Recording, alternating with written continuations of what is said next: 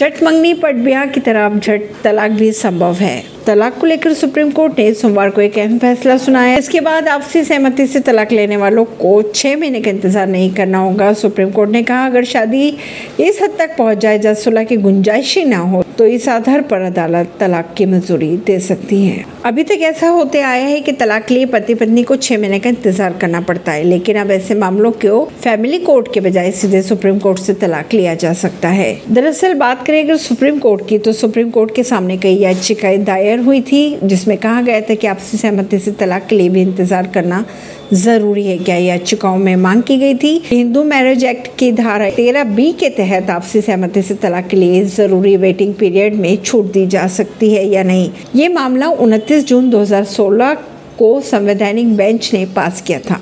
अगर बात करें तलाक लेने के आधार की तो पति पत्नी में से कोई भी शादी के बाद अपनी इच्छा से किसी दूसरे व्यक्ति के साथ शारीरिक संबंध बनाता हो, शादी के बाद अपने साथी के साथ मानसिक या शारीरिक क्रूरता का बर्ताव करता हो, बिना किसी ठोस कारण के दो साल या उससे लंबे समय से अलग रह रहा हो। ऐसी ही खबरों को जानने के लिए जुड़े रहिए जनता सरिश्ता पॉडकास्ट से। परवीन नई दिल्ली से।